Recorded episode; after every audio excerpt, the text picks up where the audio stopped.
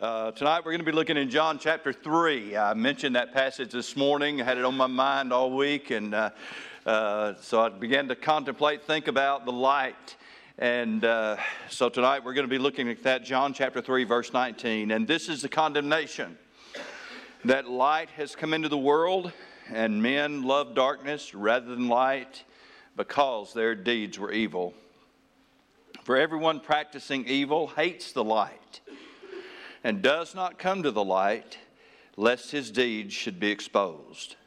But he who does the truth comes to the light, that his deeds may be clearly seen, that they have been done in God. I remind you tonight that this scene is set in that famous encounter between Jesus and Nicodemus. It began in verse 1. There was a man of the Pharisees named Nicodemus, a ruler of the Jews. This man came to Jesus by night. This man came to Jesus by night, and said to him, "Rabbi, we know that you are a teacher come from God, for no one can do these signs that you do unless God is with him." It is entirely possible that this message that Jesus gave to him about the light was merely another teaching moment in the midst of this circumstance with this master of Israel. He began, of course, with the new birth. We saw that today. There's a fleshly birth and there's a spiritual birth. He continued with the wind. The wind blows where it wills. He went from there to Moses. As Moses lifted up the serpent in the wilderness, even so must the Son of Man be lifted up. And then the light, This was something John the Apostle spoke of often in John chapter 1. In him was life. That is, in Jesus, in him was life, and the life was the light of men. And the light shines in the darkness, and the darkness did not comprehend it. Verse 8, he was not that light, but was sent to bear witness of that light. That was the true light, which gives light to every man coming into the world. Jesus is the life. You know, the very existence of life demands a supernatural explanation. Science, really, I've mentioned to you before, but I'll say it again for everybody tonight, but especially for our internet audience. I never know who's watching or listening. And I remind you, science has no credible explanation for the existence of life. None. You can talk about the Big Bang all you want. I don't believe it, but they can talk about such things if they like. But there's no way that inanimate objects could somehow animate themselves. Such things do not happen. It is not difficult. It is impossible. The existence of life demands a supernatural explanation.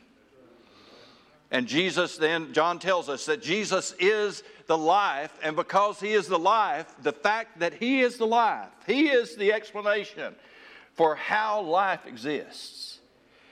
Then that is light, and John tells us that that light goes to every person on this planet. The light of revelation. All you have to do to see it is look in the mirror. The very fact that you exist gives testimony to the fact that light is coming to the world. The light that we have a creator, and our creator has a name, and his name is Jesus. As we see so often in Scripture, then, the response to this light is twofold. There are those who run to the light, and there are those who run from that light.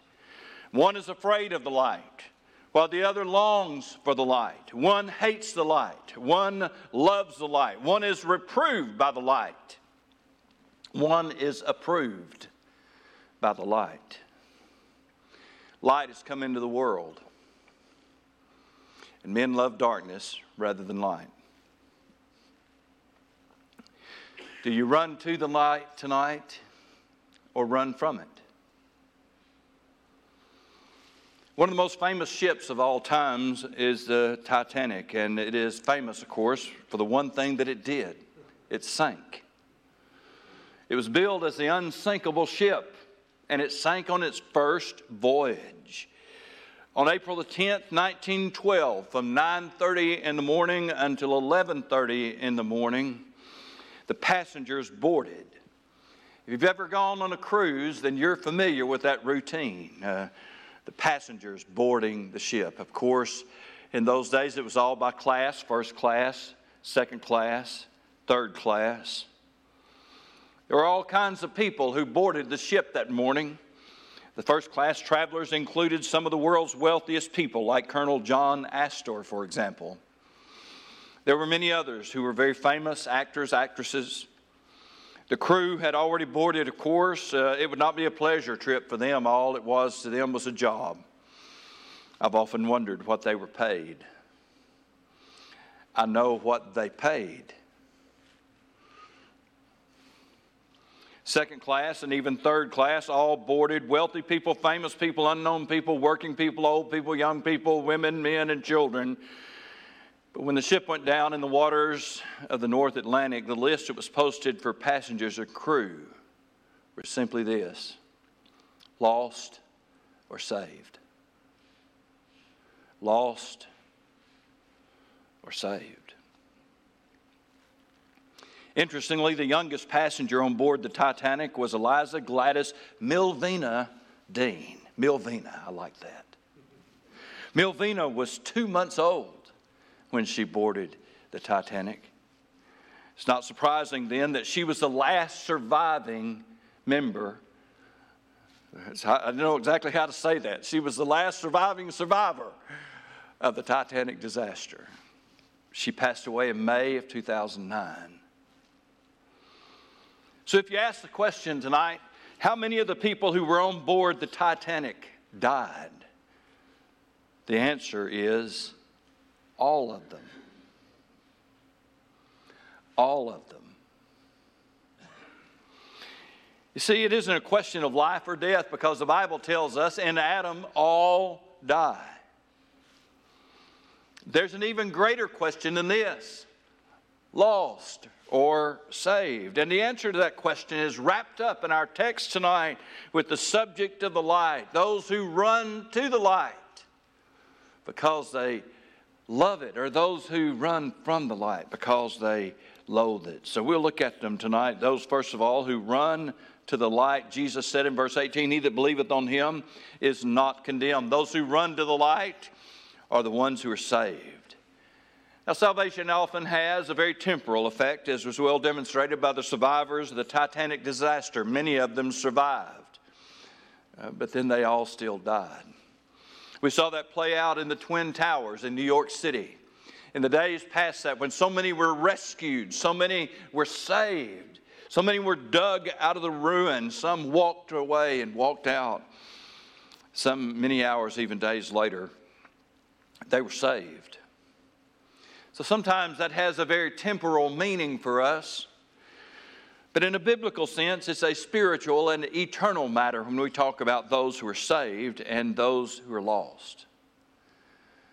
And this whole concept of salvation then in Scripture is presented in all of the tenses. We can look back to the past tense of our salvation, pointing us back to a particular historical event. Ephesians chapter 2 and verse 8 says, "By grace you have been saved through faith."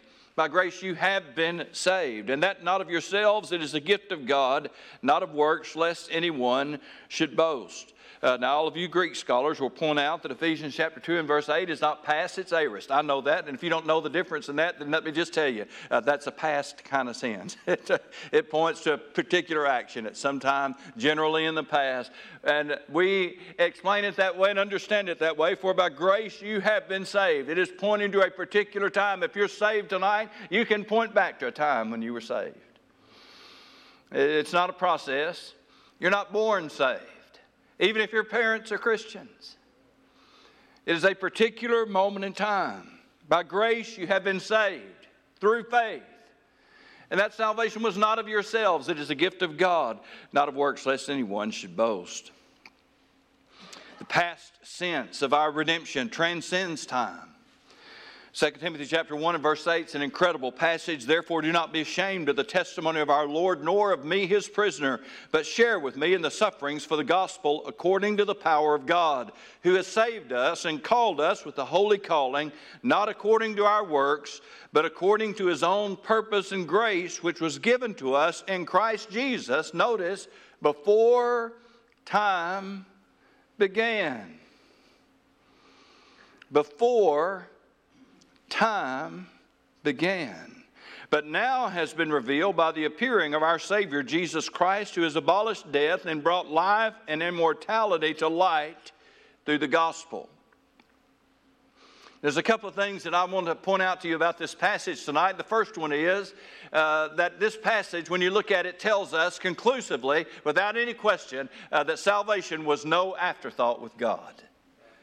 It's not something, it wasn't plan B. It wasn't something God came up with after Adam and Eve sinned and he said, you know, what are we going to do now? The Holy Trinity did not meet in emergency session. Before time began, God had a purpose and a grace in Christ Jesus, and it was given to us in him and wrapped up in him. But the other thing that has always intrigued me about this passage is that it talks about before time began. We live in a four-dimensional world, a world of length and breadth, altitude or depth, how high it is, how deep it is, and time. The Fifth Dimension was a rock group in the 1970s. Don't get those confused. Marilyn McCoo, great voice. We live in a four-dimensional world, length, breadth, altitude, depth, and time. Altitude or depth and time, four dimensions. We don't understand a world without time. We don't. We can no more understand a world than we can understand a world without length and breadth and height. We comprehend the world in these ways. It's just a part of who we are. But the Bible tells us in this passage there was a point at which time began. God started the clock to ticking. You say, how did he do that? What's that like? I can't explain it to you. What was it like before time began? I don't know. But I can tell you what it's going to be like after time ends. We got a name for it. It's called eternity. Eternity. God started the clock, and one day he's going to stop it. And I can't wait, to be honest with you, because I've been preaching all of my life, worrying about the time. Oh, I can't wait to get to preach in heaven, and I'm going to preach a year or two. Just for the fun of it. Just so I say I did it. All right. I hope, honestly, and I believe I could listen to the Apostle Paul for 10 years or so. How about you? You know, well, you say, that's absurd. Of course it is. There'll be no time. Time will be no longer. Salvation then is a past act, but it is also presented as a future promise. And in our case, then, we can go back to that particular moment in time when we were convicted of our sin. We understood that we were a sinner. We asked Jesus in to save us. We believed on the Lord Jesus Christ, and we were saved. That is a particular point of time in your life tonight if you have been saved. But just remind yourself every now and then that your salvation didn't start when you got it. Let's understand that. Salvation was conceived of God. It was in his own purpose and grace long before time began. We can't understand that. We don't have to. The Bible presents it as an absolute fact, and we accept it.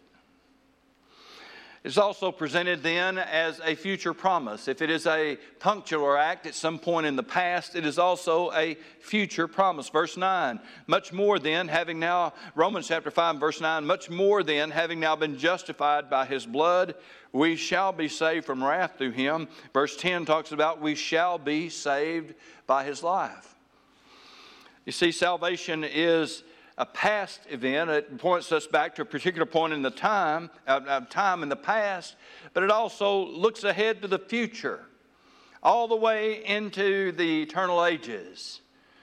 I was saved at that point in the past, but all the way out into eternity, further than I can ever project my mind, I'll still be saved.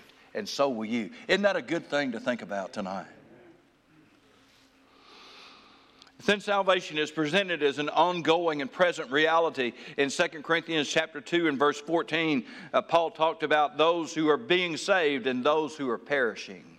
An ongoing and present reality. And it is that ongoing and present reality, those who are being saved and those who are perishing, that occupies our text tonight. Those who are running to the light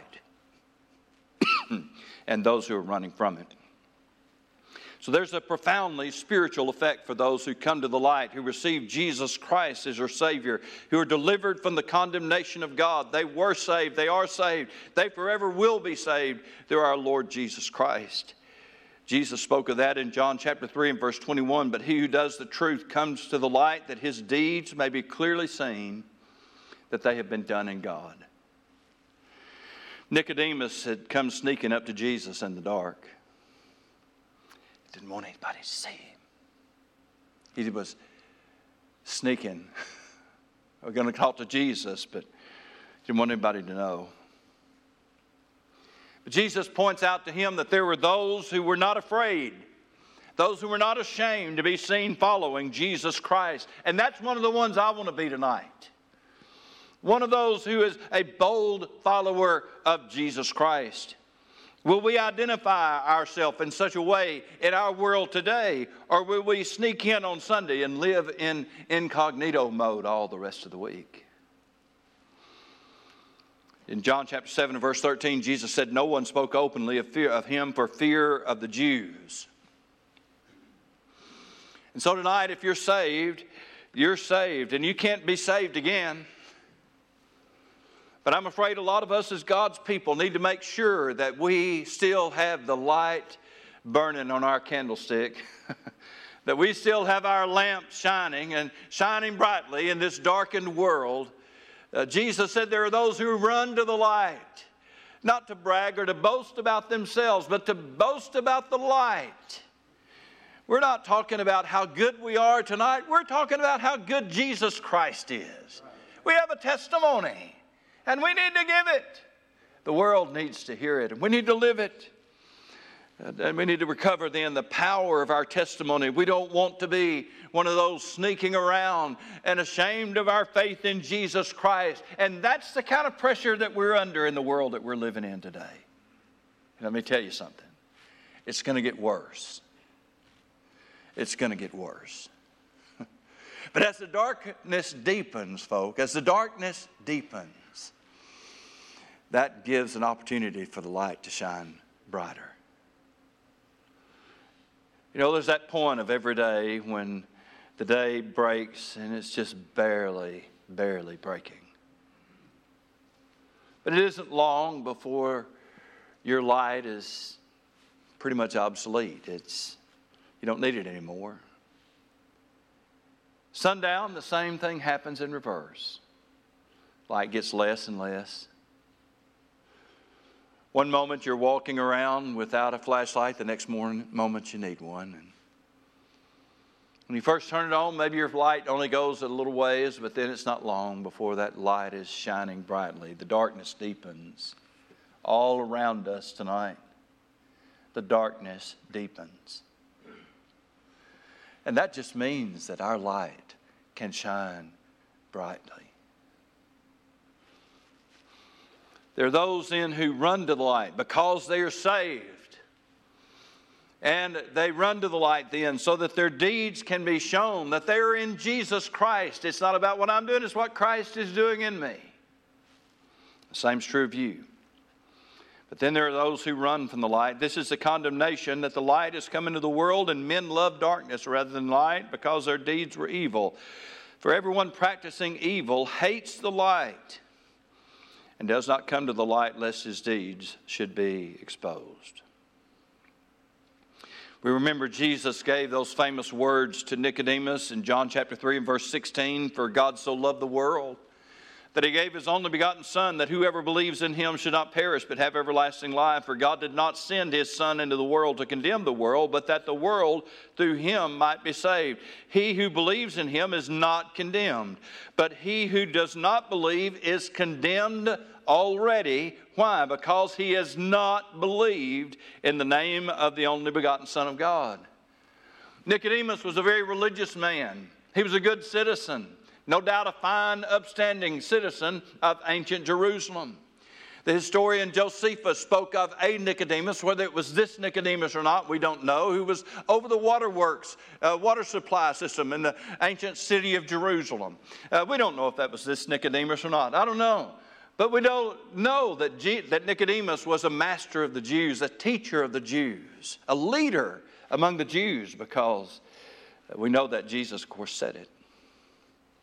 To this master of Israel, a religious man, no doubt a good man, Jesus would say, he that does not believe is condemned already, because he has not believed in the name of the only begotten Son of God. Nicodemus, you see, stood condemned before God, not because of what he had done, but because of what he had not done. He had not believed on the Lord Jesus Christ. He had not come to the light. People can sit outside the church and curse all the hypocrites on the inside all they want to. They can blame the fact that they're on the outside. I'm not going to go in that place. Oh, you know, them people in there, blah, blah. You know, you hear it all the time. I do.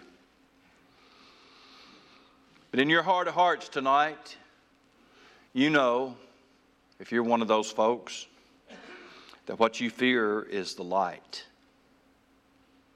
You fear the light. And some of you sitting in this building tonight might can look back to a time in your own life when you feared the light. Scared you. Going to church was suddenly a scary place. Scared you. We don't try to make it scary. We try to make it welcoming. We want you to experience the love of Jesus Christ. But that loathing of the light, it's from your own sin nature. You're guilty before God, and you know it. You're guilty not necessarily because you've been bad. You might have been bad, but you might not have been bad. But your condemnation is not based on what you've done, but on what you have not done. And if you have not believed on the Lord Jesus Christ, and you've been convicted of that, you know that to be true, then you are as lost as you can be, and it doesn't matter whether you're a 9 or a 10-year-old child, or whether you're 90 and 10 or, years old and have lived a life far from God. It doesn't matter. You're equally lost, and for the same reason, because you have not believed on the Lord Jesus Christ as your Savior. In 1 John chapter 1 and verse 5, John returns then to his concept teaching of the light. He said, this then is the message which we have heard of him, and declare unto you that God is light, and in him is no darkness at all.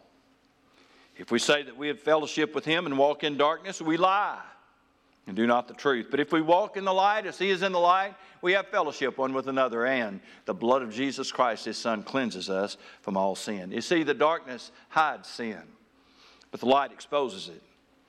For an unbeliever and a light rejecter, the one who loathes the light and runs from the light, is an awful reality that they live.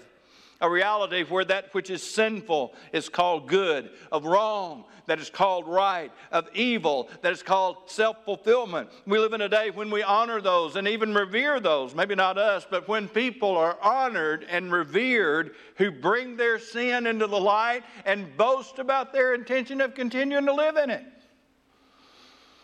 It's a weird kind of world we're living in.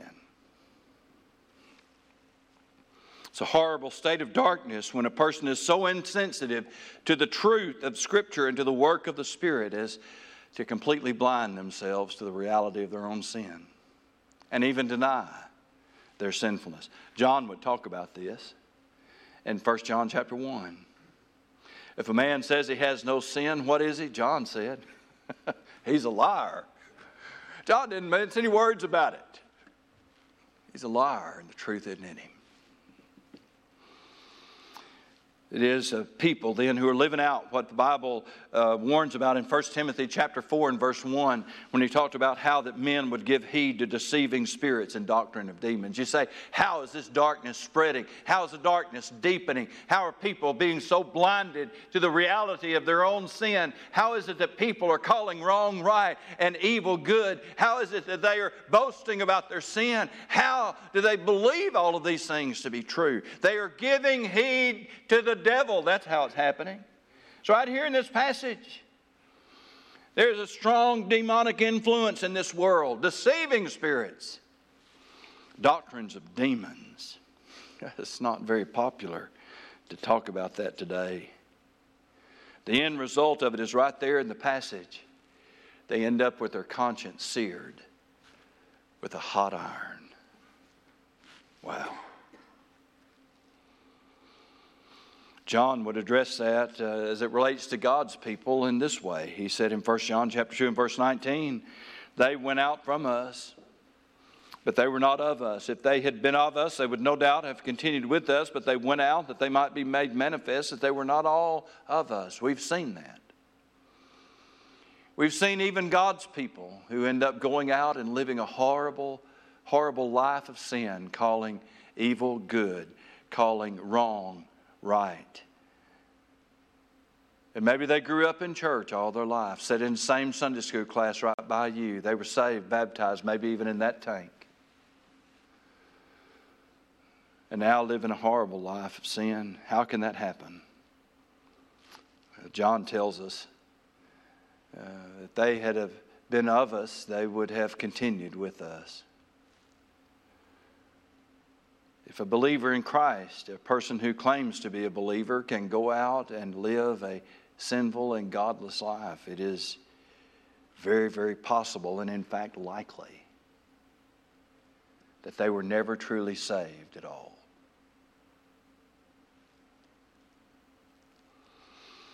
I know that's a sobering thing to say, but it has to be said. All around us in our world are people who are giving in to demonic deception. They end up with their conscience, their hearts seared. Even as a Christian, you see, you can find yourself running from the light because your deeds are evil. It's one of the things that's so dangerous about the time that we live in now. Because there was a time when, as a pastor, we could kind of track people. If we didn't see them for a few Sundays, there's a pretty good chance that they were in trouble. Something was going on. Just headed down the wrong road. We knew to give them a call and check on them or have somebody else do it. It's so hard these days to know. And you can be a long way, the wrong way in this day and time. The Bible makes a sweeping declaration. There is not a just man, Ecclesiastes 7:20, there is not a just man upon earth that doeth good and sinneth not. All have sinned. But in Nicodemus' case, the problem was more in what he had failed to do rather than what he had done. And I may be speaking to some of you tonight in this building, somebody by the camera tonight that I'm speaking to right now.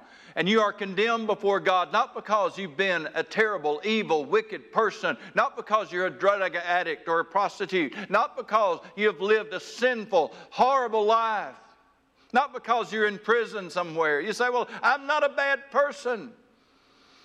It's not about that. If you haven't trusted Jesus Christ as your Savior, then you are right now under the condemnation of God. And you've been running from the light, maybe for a long, long time. Oh, but I've got good news for you tonight. You may have been running from the light, but you can be one of those that run to the light real easy. Because all it takes is for you to believe on the Lord Jesus Christ, to call upon Him and to acknowledge your sin. Yes, I've been guilty of sin. Yes, I have failed to believe. Yes, I've said no to Jesus. If Tonight, Lord, I want to receive you as my Savior. Jesus put it this way in our text, you're condemned already because you have not believed. And this is the condemnation. This is what shows it. That light has come into the world and that men love darkness rather than the light. As a pastor, I've been blessed by making the acquaintance of many active duty police officers. In days gone by, it doesn't happen anymore. I guess liability here and everything, like so many other things, has changed everything. But in days gone by, it wasn't uncommon for the police officers that were in our church to come by and pick me up. Hey, preacher, you want to ride with me tonight? They liked having the company, and I liked visiting. Sometimes it just meant they needed somebody to talk to. I tell you, especially in a small town, you know, everybody watches the police officers. If he pulled up in front of my office and came in, it'd be the talk of the town by night. But he could call me and come by and pick me up, and we could go out and spend several hours talking a lot of times. One place that this happened a lot was when I was in Hazen, pastor there at Calvary Baptist. And one of the places that we patrolled pretty regularly when I went out with them was the rest area on I-40, just before you get to the White River. It's closed now. It's been closed forever. So one day it might open, I don't know. Not every time, and we patrolled there almost every, that was one of the places that we rode to whenever I rode with the police officer. Not every time. But when we rolled in and he'd turn his blue lights on, not every time, but sometimes we'd see people go running out in the woods, scurrying away from the light. The first time I went, I asked him, are you going to chase them? He said, no, the mosquitoes will chase them for us. That was the truth. You didn't stay out in those woods very long. The mosquitoes would run you out of there. And sure enough, they did. And they'd come dragging back out. We never had to ask, were them people up to something? Oh, they were up to something. They wouldn't have gone running from the light if they weren't up to something. The very fact that they were running would tell you, you know, they're up to something. See, the ultimate evidence of condemnation then is that men loved darkness rather than light. That they go running from the light. They hate the light. They run from the light. They fear the light. That is the ultimate evidence of their condemnation. You're not condemned because you're running from the light. You're running from the light because you are condemned. But it doesn't have to stay that way. What a sweet passage then John gave us in his epistle. If we walk in the light as he is in the light, we have fellowship one with another. I love that old hymn that says, if we walk with the Lord in the light of his word, what a glory he sheds on our way. If we do his good will, he abides with us still, and all who will trust and obey. If we walk in the light as he is in the light, we have fellowship with one another. I want you to know tonight you can have fellowship with God through Jesus Christ. And all it takes is to stop running from the light.